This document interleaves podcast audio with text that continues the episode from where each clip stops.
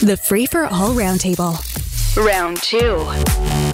On round two today, let's meet. I was going to say our contestants, but uh, I, I, don't think it's going to be that competitive. I'll uh, answer the question, John. I'll true. answer. Let's go. This is your wheelhouse, isn't it? Jason Agnew is you here betcha. from the Trivia Show on News Talk 1010. Patrick Brown is the mayor of Brampton. Chloe Brown is a policy analyst, former mayoral candidate in the city of Toronto. Well, let's talk politics for a moment, and we don't have to spend too much time on this, but I'm curious, and maybe Patrick Brown, I'll start with you. You having contested a leadership leadership campaign in the past. Uh, two Ontario Liberal leadership candidates are teaming up in an effort to block Bonnie Crombie. I didn't know she was something to be feared, but apparently these two candidates think they need to join forces to knock her out. What do you say? I think this happens in every leadership. Um, I know the one I uh, participated in in 2015. There were similar um, agreements uh, uh, between different uh, camps, and so this is natural. it, it is uh, a game to the finish line, and usually um, the target in every leadership race is the front runner. Jason, I guess they feel that Bonnie Crombie, while they said in so many words, they said she was too similar to uh, Doug Ford. But the thing is, if by getting together they don't knock her out, then she will be the leader and they're finished in provincial politics. Yeah, no doubt, John. Um, the only good thing here is perhaps, you know, these two gentlemen's names are out there, and now we know that they are running for the Liberal Party because previous to this, I didn't know who they were, and actually, tomorrow I will forget once again because Bonnie Crombie will be taking this. I'm pretty sure that's the case. Chloe, your thoughts? As a voter, it's kind of exciting to have politicians fighting for the vote actually yeah. happening. Um, after the last two campaigns that I've been in, I actually love this dynamic. It adds to the discourse. It actually pulls the attention of voters to to actually think about why are they fighting for me. So I love the chaos and I hope that it continues. Ontario is getting quite active on the file of how businesses run their affairs effectively. And the latest thing is Ontario will ban requiring newcomers to have Canadian work experience in order to apply for a job. Jason, it doesn't measurably change much. It won't appear in the ad, but it doesn't mean you know you won't fail the interview because they still want you to have Canadian work experience. Yeah, I mean that's unfortunate, but there will come a time, Don, uh, John. Don't you think that there's just a certain amount of desperation that is put in place here, uh, where people do need uh, skilled people that may not have the experience here in Canada, but do have it in other places, and can therefore, you know, go ahead and make those hires. So hopefully this does help. But you're absolutely right. This could be screened out in the first, or this can be screened out in a resume for for that matter. Chloe Brown, your thoughts?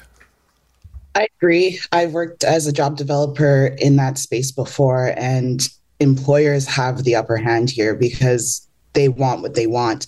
I think that there's a bigger opportunity to look at the credential system and making it better as opposed to just having this arbitrary piece of policy. Yeah, Patrick Brown, I guess it depends largely upon the job. I mean, if a guy can swing a hammer or a gal can swing a hammer, then bring it on. Uh, Jerry's example was of the advertising industry, although I don't get the feeling an awful lot of ad executives immigrate to Canada. Well, I, I think this is a, a, no-brainer. If you've got talent and skill that um, you developed elsewhere, that that that should count. And you know, there's a little bit of this during COVID, during the pandemic, when they changed some of the rules to allow more uh, foreign-trained nurses to help out in the hospitals when they were overwhelmed. And I thought that was a very positive development. And so, the, this is a good initiative. And you know, we need talent in Ontario, and no matter where it, that that training came from, we should welcome it. It would seem that more and more Canadians are facing workplace discipline as a result of social media posts, and mostly about the Israeli Hamas war. Chloe Brown, how free should somebody be to get busy on social media and not have it spill over into the workplace? This is a very tricky subject for me. Okay. Um, as someone who is a millennial and someone who works in policy, there's this idea that we're supposed to be nonpartisan, no opinion, but this is an issue that's impacting communities around me. And I don't think employers should be creeping on private social media. If this is not something on the company account, there is that plausible deniability that the institution has. But as private citizens, we should be talking about this because this is something that affects our tax dollars, our neighborhood relationships, etc. Patrick Brown, I have to think that a lot of employers are merely worried that this is going to spill out in the office place. So if somebody's out there on the weekend uh, posting incendiary stuff about the East conflict and they come to work on Monday, it could be uncomfortable. Yeah, but I, I think you have to distinguish what is legitimate free speech and what would be promoting hate. And I think that's right now where the lines are being blurred. And, and I think in, in light of this of this conflict right now, um, if someone is talking about uh, Palestinian civilians who are losing lives, that's legitimate free speech. But if you're out there promoting um, Hamas flag, that isn't. And so I just think that we should allow free speech, encourage free speech, but there needs to be a, a line that says you can't promote um, hate or, or terrorism. Jason Agnew, you and I are in a business where we're actually paid to have opinions, but there's a reason why I haven't said a single thing on Twitter about this conflict. I just don't need the headaches. You got it, John. I'm the same way. I mean, Chloe mentioned being a part, being a millennial. As a Gen Xer bordering on Gen Y, I find the easiest thing to do is say nothing on social media. I will share an opinion here and there um, on the radio when I get to talk. But my strongest opinions now are that I want the Blue Jays to sign Joey Votto so he can come home for a year, and that's where it ends. Okay, is that a controversial opinion? Well, you know, he's people are saying he's getting up there and he's too old to be a DH for when the right-hander's on the mound, but I believe it would be a nice homecoming and he's still got something to give. Okay. this is all way beyond my margin of comprehension when it comes Nick to knows. Okay. 100% in agreement. There we go. Bystanders uh, captured a police officer boarding a TTC streetcar on King to ticket the driver for having driven into the box in an intersection and then he ended up trapped because he couldn't clear the box. Uh, Chloe Brown, I'm all for that. I mean, I'm sorry, maybe it's not easy to drive a streetcar, but if you're going to break the law and inconvenience people, then you deserve a ticket. Yeah, but as someone who rides the TTC, it's just like, is there no way that like the police, the drivers can come together and come up with some better traffic management plan?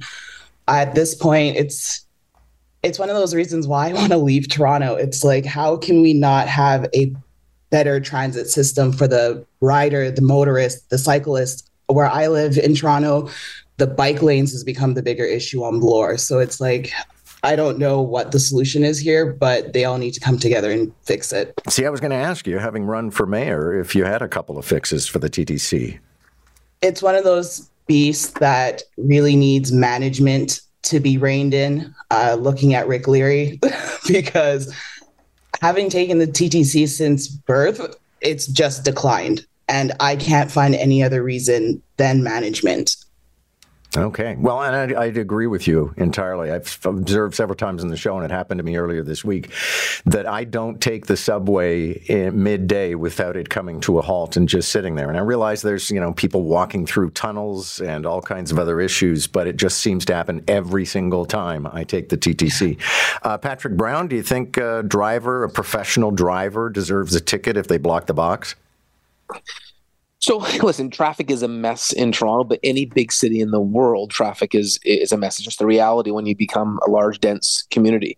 Uh, in, in this case, they, the, the police officer and the TTC operator are both employees of the city of Toronto, and so you know they they they, they work for the same um, uh, uh, employee, and so they, there needs to be a better way to handle this rather than emptying everyone out um, and what is now going to delay other TTC vehicles. And so um, there needs to be a protocol set up for what you do if, if an error has been made, and maybe that can be done and a ticket assigned after the shift is over.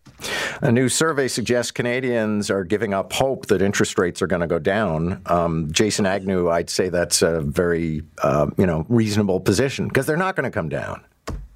Yeah, and this article was about locking into a three or five year. Now that you know, now that you know what you're dealing with, and it's kind of going with the devil you don't, or the devil you know over the devil you don't here, because people are worried that rates are going to continue to escalate, so they're just locking in what they can do now.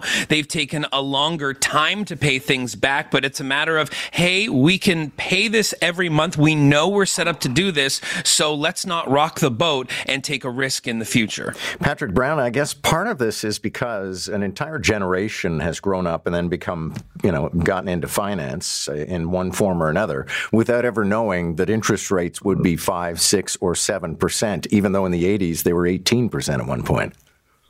Yeah, and so our, our reality is is very different. But you talk to anyone's parents' uh, generation, and it's uh, very different. And so, yeah, I, I, I think it is wishful thinking that um, we're going to go back to where we were.